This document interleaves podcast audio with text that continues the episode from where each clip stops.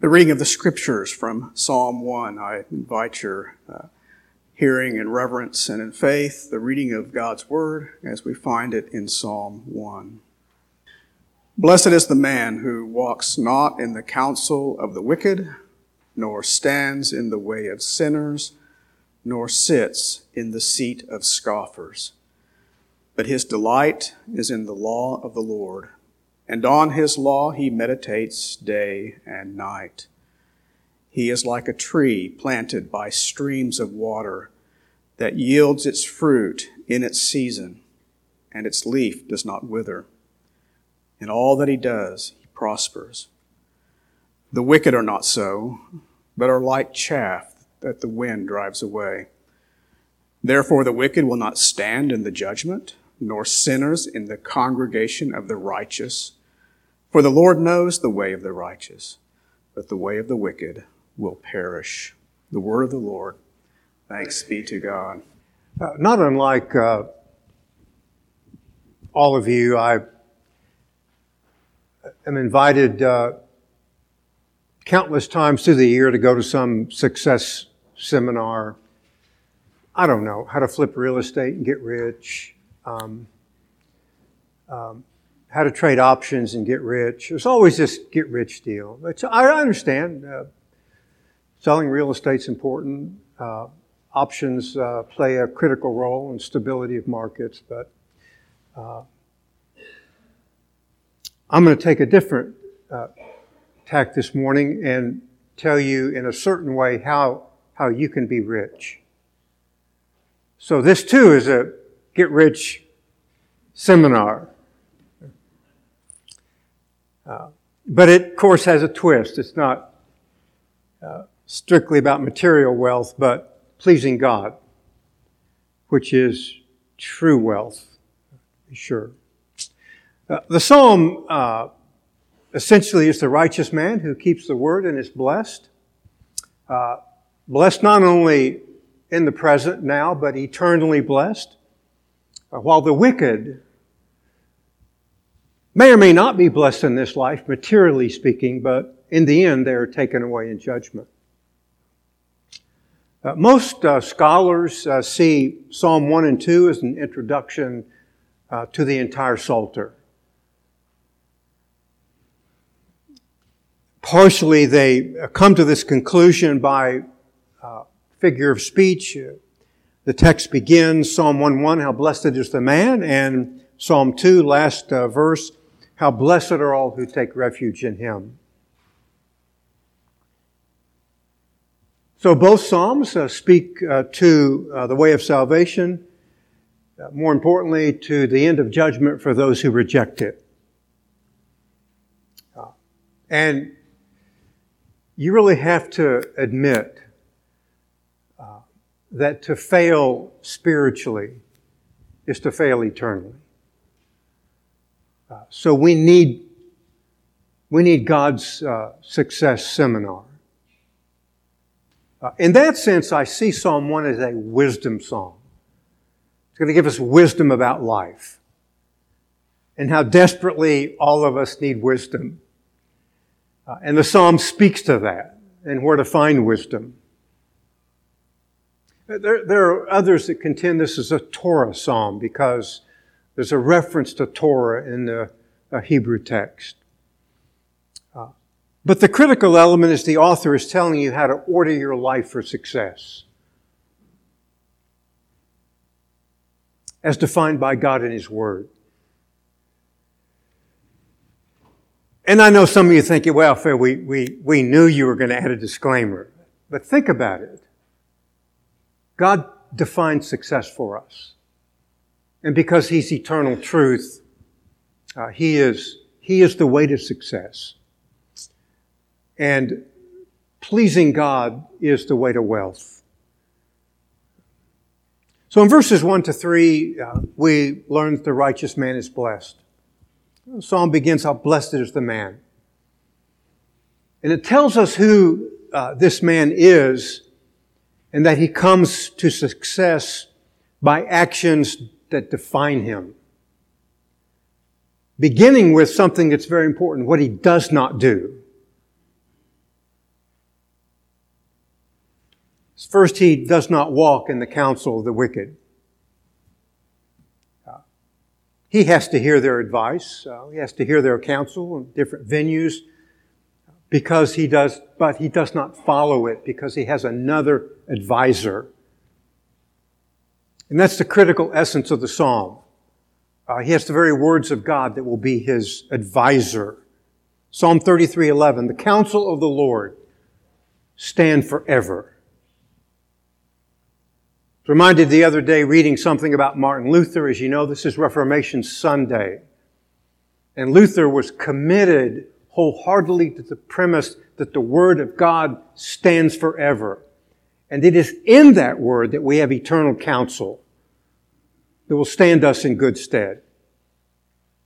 One of my favorites that I recite over and over to myself, Psalm 73, 24. With thy counsel thou wilt guide me, and afterwards receive me to glory. The psalmist knows at that point that he's found the way to El Dorado and the greatest of all riches. He will be guided to glory by the counsel of God in Holy Scripture. Second, he does not stand in the path of sinners. And then lastly, he does not sit in the seat of scoffers. Uh, the word seat is better translated, translated, I think, by the word company or assembly. In other words, he doesn't go to their religious assemblies where they will scoff at God. Most every uh, commentary preacher acknowledges the fact that the three verbs form a natural progression with each uh, being worse than the previous. Walk, stand or sit. I think the progression is quite remarkable. But I think more critically is to look at what follows the verbs. Counsel, way, and assembly. A reminder that the way to ruin is in those three.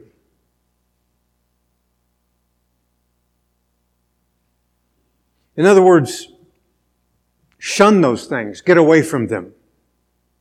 Because they will corrupt you and lead you to ruin. You may find material wealth there in abundance. You may find temporary happiness. But in the end, you will find ruin and corruption and total and absolute destruction. So that's a negative part of how not to get rich positive uh, is in the contrast of what the righteous or the wise man does. We looked at what he should not do. This is what he's to do. Verse 2 His delight is in the law of the Lord. His pleasure is in Torah, the scripture. I've, I found in my own life, and sometimes as I listen to the testimony of others. Uh, they give as an essential element of the proof of the fact that God has given them new hearts, that they love the Word of God. There are many words out there. We all have our favorite music. Um, we have wise men we listen to. Uh, we uh, court the advice of our spouses. Um, I have this saying in my own life uh, you never quit raising your children. Uh, I have to admit that um, my mother never quit raising me, but I, I, I loved her presence, I loved her advice. We court all of those things. But the scriptures that are alive and powerful are far better than wisdom and rubies of the world. To court that, to love the Word of God. Secondly, he, he meditates on that word day and night. You know the phrase day and night is a merism. It's not day and night, it's everything in between. Continually throughout the day. the wise man, the wealthy man, has an occasion to give a reflection upon the Word of God. Cry of the psalmist, Psalm 63 verse 6. When I remember thee on my bed, I meditate on thee in the night watches.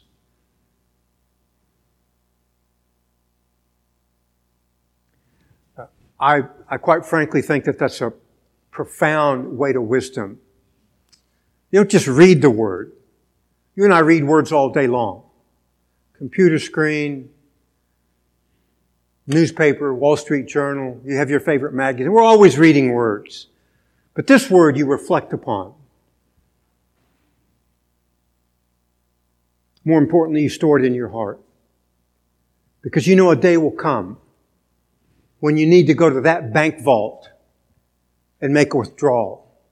You will desperately need the counsel of the Word of God because you have meditated upon it. You can draw on that bank, cash that check to see you through that time. The verb meditate is used pejoratively in Psalm 2:1. Why are the nations in an uproar and the peoples devising a vain thing?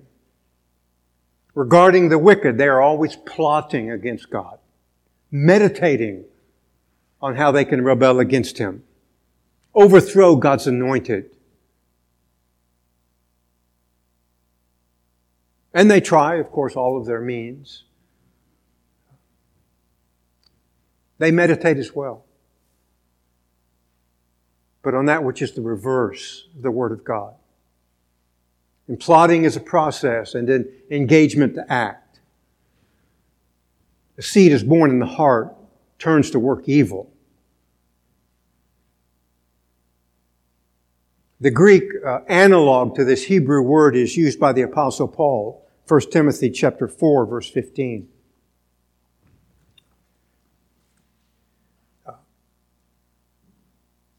Paul tells, uh, Paul tells Timothy, uh, if you will, gives him a way to riches.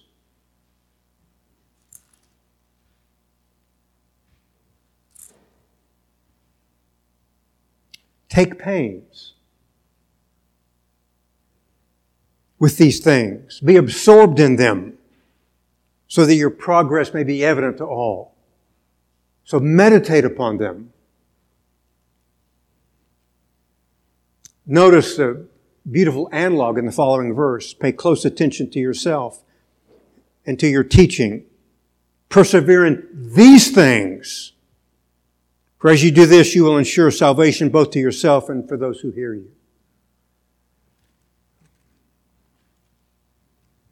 Point, I think, that the psalmist is extracting from this concept of uh, meditation is the uh, beautiful idea that uh, what follows it is uh, obedience. Uh, as you know, this was an essential word to the children of Israel.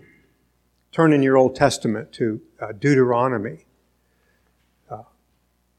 chapter 6. And read verses 6 to 9. And these words which I am commanding you today shall be on your heart. Be on your heart. You shall teach them diligently to your sons and shall talk of them when you sit in your house and when you walk by the way and when you lie down and when you rise up. You see Psalm 1 there, do you not? Get to your children early and often with the Word of God. You shall bind them as a sign on your hand and they shall uh, be as frontals on your forehead, and you shall write them on your doorposts of your house and on your gates. Many Orthodox Jews take that literally, wear it on their foreheads, tie it on their hands. It's just figurative language. But take the word and do it with your hands, and think it with your minds.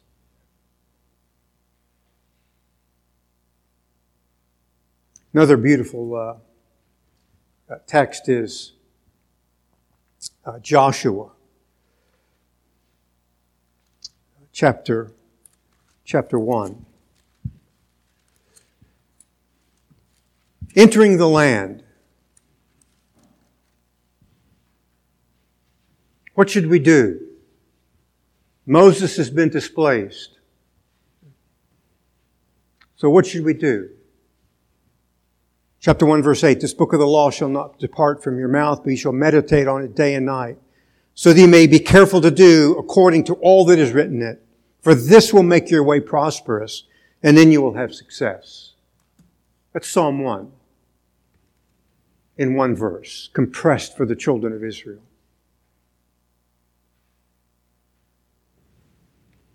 So what's the outcome of that life?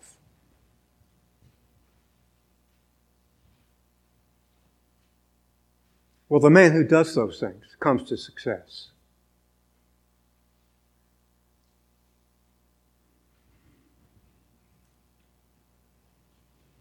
You should be like a tree firmly planted by the streams of water, which yields its fruit in its season. Its leaf does not wither. Whatever he does, he prospers.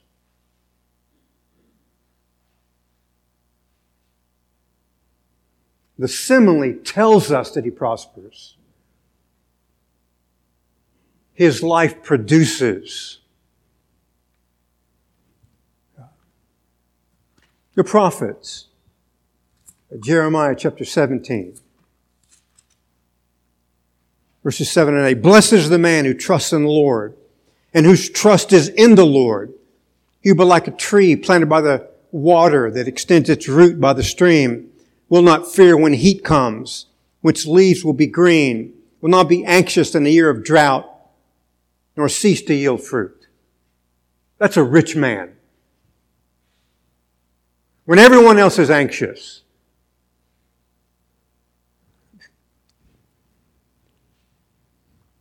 I mean, listen to the news long enough, you're going to get anxious. I mean, it's always gloom and doom.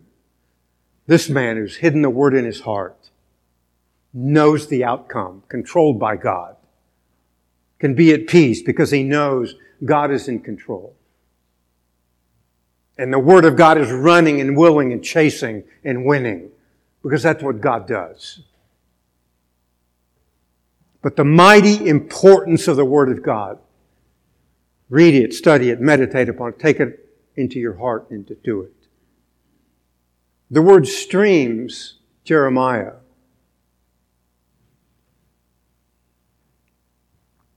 a reference to the Word of God, feeding the tree more properly, watering the tree.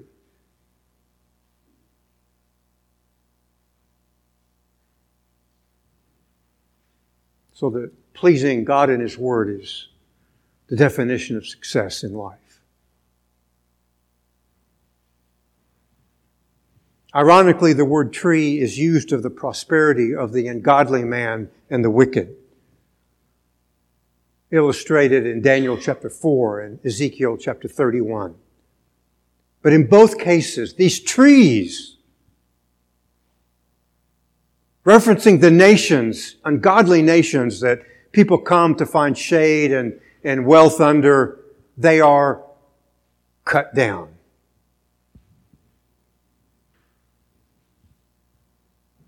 But the man of Psalm 1 prospers. And the key is that God's Word defines success and is the provision for it. In other words, this is the life of a man that comes to a successful conclusion because it's the life of a man who knows and is transformed by the Word of God.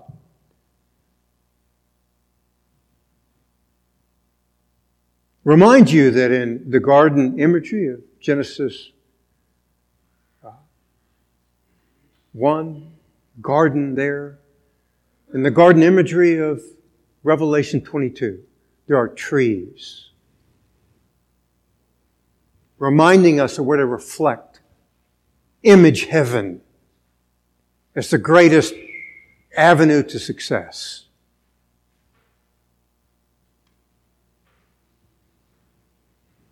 I, uh, I sometimes think, and perhaps my jaded cynicism, forgive me, but that people are ca- casual today, shallow with respect to the scriptures. Everything is superficial. I was reading a text about uh, uh, one of my own rock stars, J.C. Ryle. Uh, Ryle was a 19th century Anglican priest and bishop. Just a man of incredible wisdom. It's really a delight to read his sermons.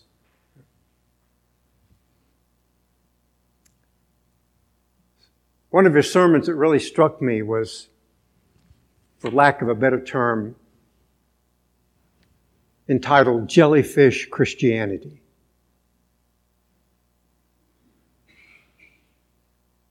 You know, jellyfish is a, if you've ever seen one, quite beautiful. Um,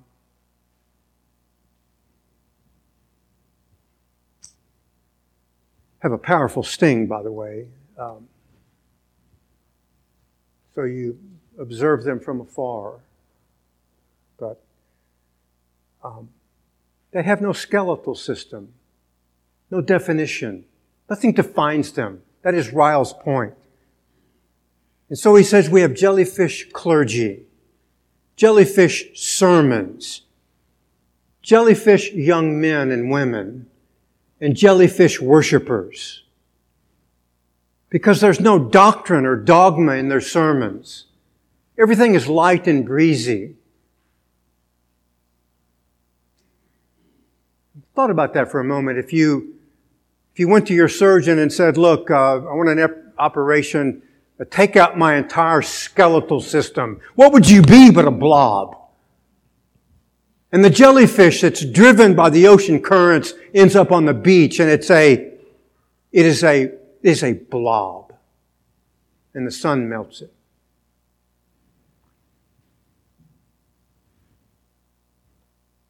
Why is that?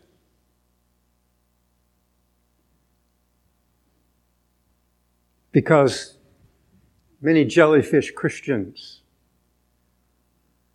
and clergy have, have rejected Psalm 1 and the beauty and the majesty of definition, the Word of God. And the Word of God that is filled with dogma and theology to brace us in difficult times. Dogma like God is sovereign over everything. He is supreme. There is no other. The supremacy of God, the sovereignty of God, which is the outworking of His majesty and his supremacy that our God is king. That's dogma and theology that defines us, that enriches our lives beyond comparison. That God is not in heaven biting his fingernails. I mean, we're going to learn next week, the Lord willing, that he even laughs at the wicked.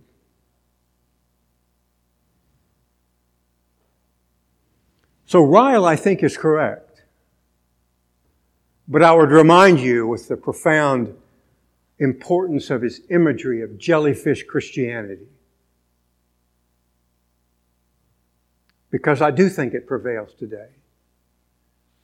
And one thing I know about a jellyfish, it is totally moved by the ocean currents. And there are so many people who just go along with the prevailing breeze. And that, I think, is ultimately is Ryle's point. And if there's anything that's true about his life, was he was a man that deeply and profoundly loved the Word of God.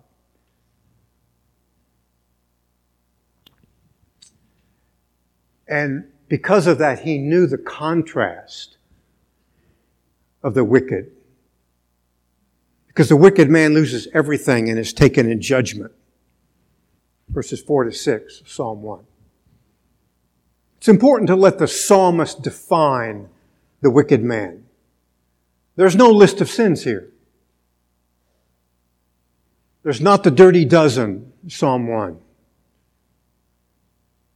What is here is implied contrast that this man does not do the scriptures. He may be a pillar in society and eminently successful in business, but he will come to ruin.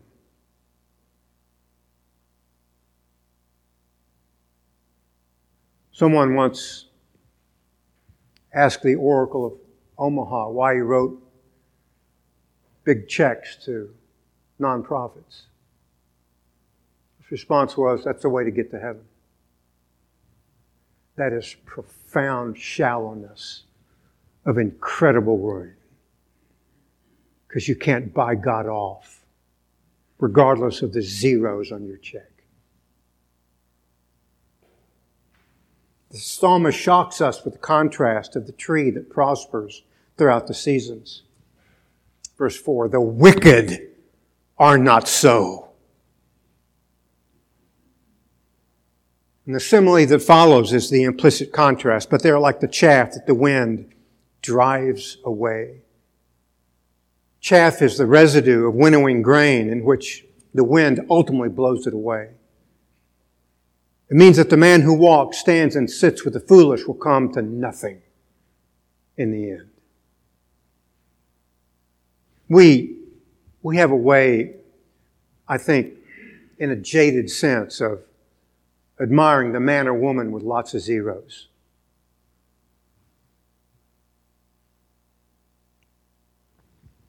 Or perhaps physical beauty. Or prowess on the baseball diamond. I mean, I don't know where your heroes are. But learn to check your heroes and reread Psalm 1. Kidner describes this man as a man of straw. The wind will blow away.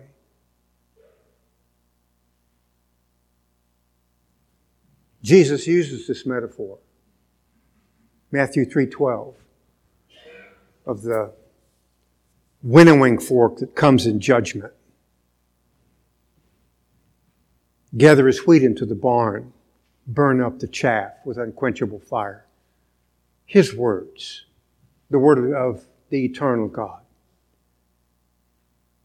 So that we know this man who is the contrast to the man of verses 1 to 3 by his lack of relationship to the Word of God. Not the zeros behind his numbers. Not where his uh, music is on uh, the charts relationship to the Word of God that is alive and powerful. And that he will not stand in the judgment in the sense that he will not survive it. And that all who know his Word will survive it. And we will come through it untarnished and unaffected. And the judgment here is the end time judgment. The only one that really matters. The parallel line is that sinners will not stand in the assembly of the righteous. Someone will come for them and kick them out. It's a chilling thought. Best illustrated by our Lord in his parables. Reference a couple. Matthew chapter 13.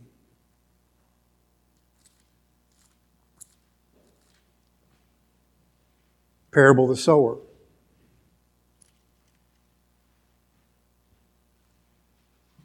It's a sower that sows uh, good seed. Parable that sows tares.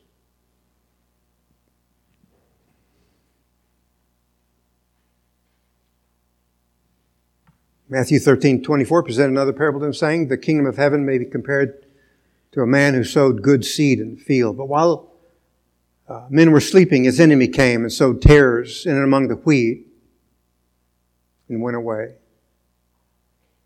And they grow together. The servants say, Should we go out and uh, uh, pluck, pluck the, the weeds up? And Lord says, No, let them grow together. The harvesters of the end of the age will separate them. It's really, really a terrifying illustration if you think about it, because the two men exist together in this world. It's only at the end of the age, in many senses, uh, that they will be separated.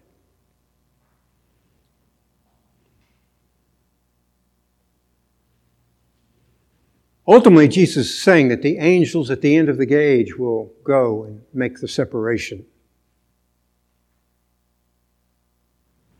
Matthew 13, verse 29 and following, said to them, An enemy has done this. And the slave said to him, Do you want us then to go and to gather them up? And he said, No less while you are gathering the tares, they may root up the wheat with them. Allow both to grow together until the harvest. In the time of the harvest, I will say to the reapers, first gather up the tares and bind them in bundles to burn them up, but gather the wheat into my barn.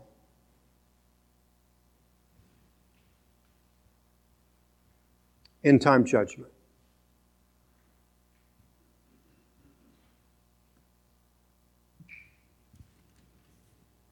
Another parable of the essential truth, parable of the dragnet.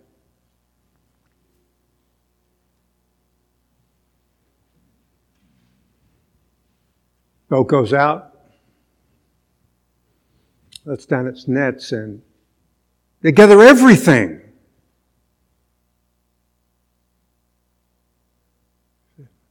Then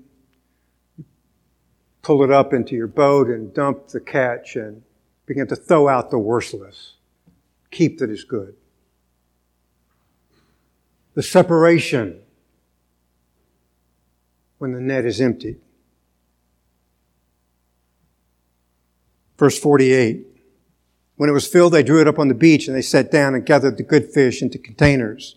The bad they threw away. And so it will be at the end of the age. The angel shall come forth and take out the wicked from among the righteous.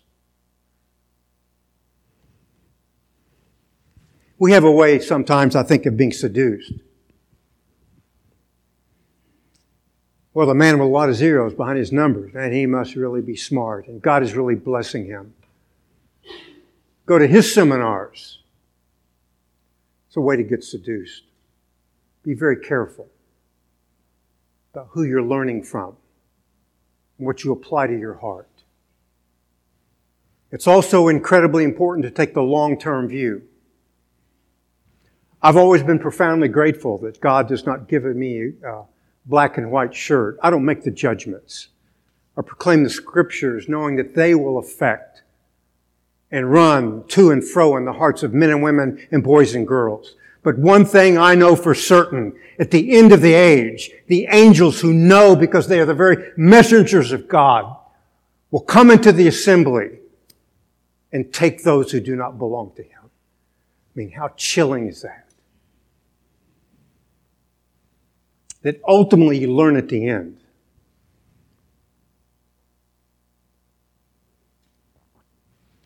Another parable that has the same truth is in Matthew 22. Parable of the marriage feast.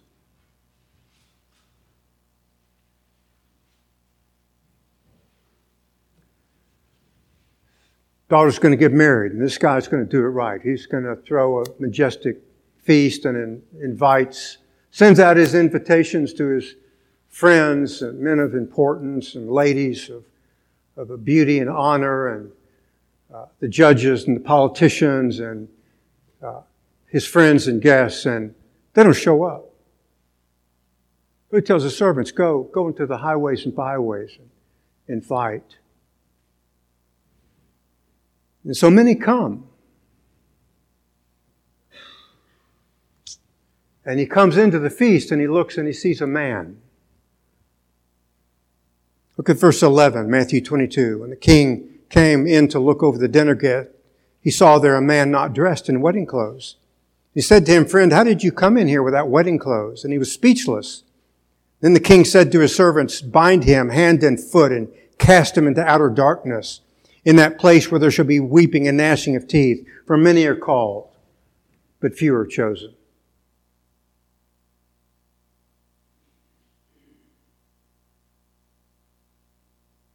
Imagine that, the doctrine of election teaching us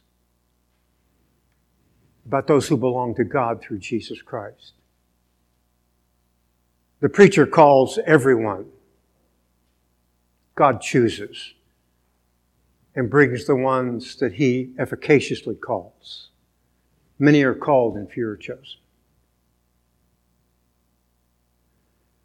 and that you and I are clothed with the very righteousness of Christ, imputed to us, charged to our account by God's sovereign grace. And so that trusting in Him, we receive full pardon by faith alone. If this is Reformation Sunday, it is by faith alone. Receive the majesty and the mercies of the grace of God, clothed in the very righteousness of Christ. So when the angels come to effect the separation, they see us as the Son has so made us by His righteousness and the Spirit has so perfected by His work in our hearts by the Word of God.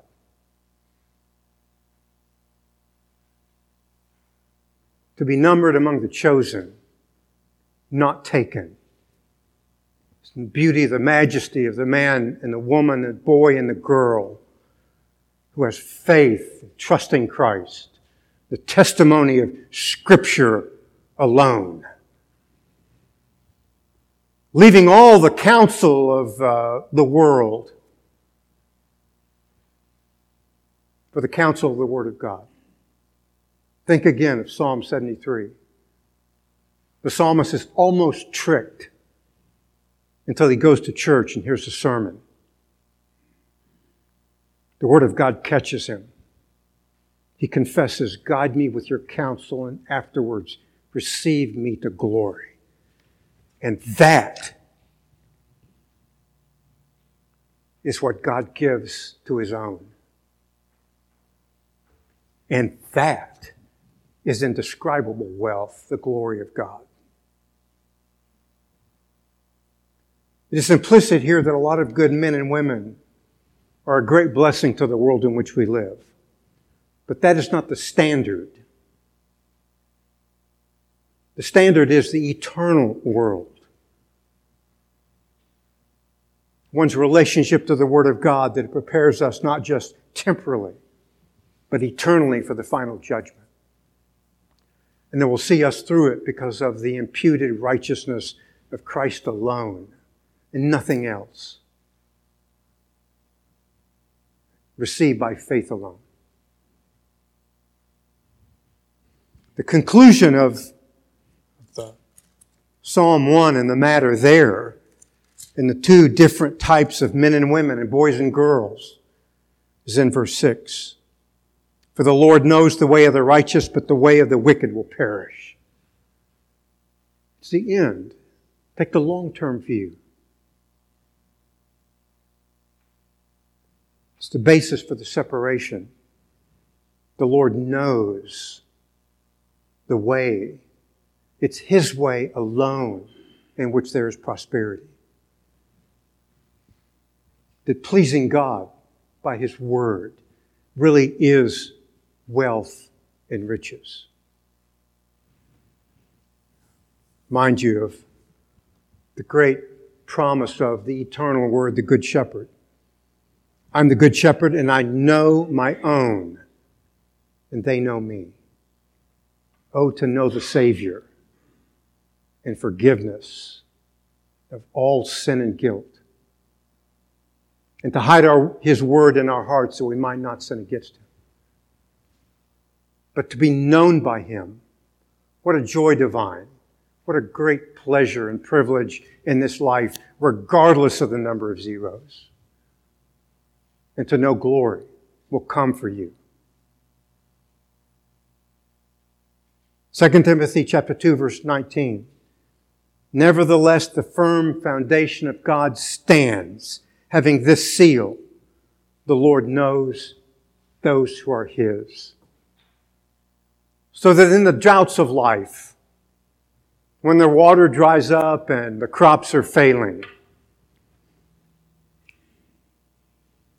the Lord knows those who are His and will see us through them all. This is success. The word of the Lord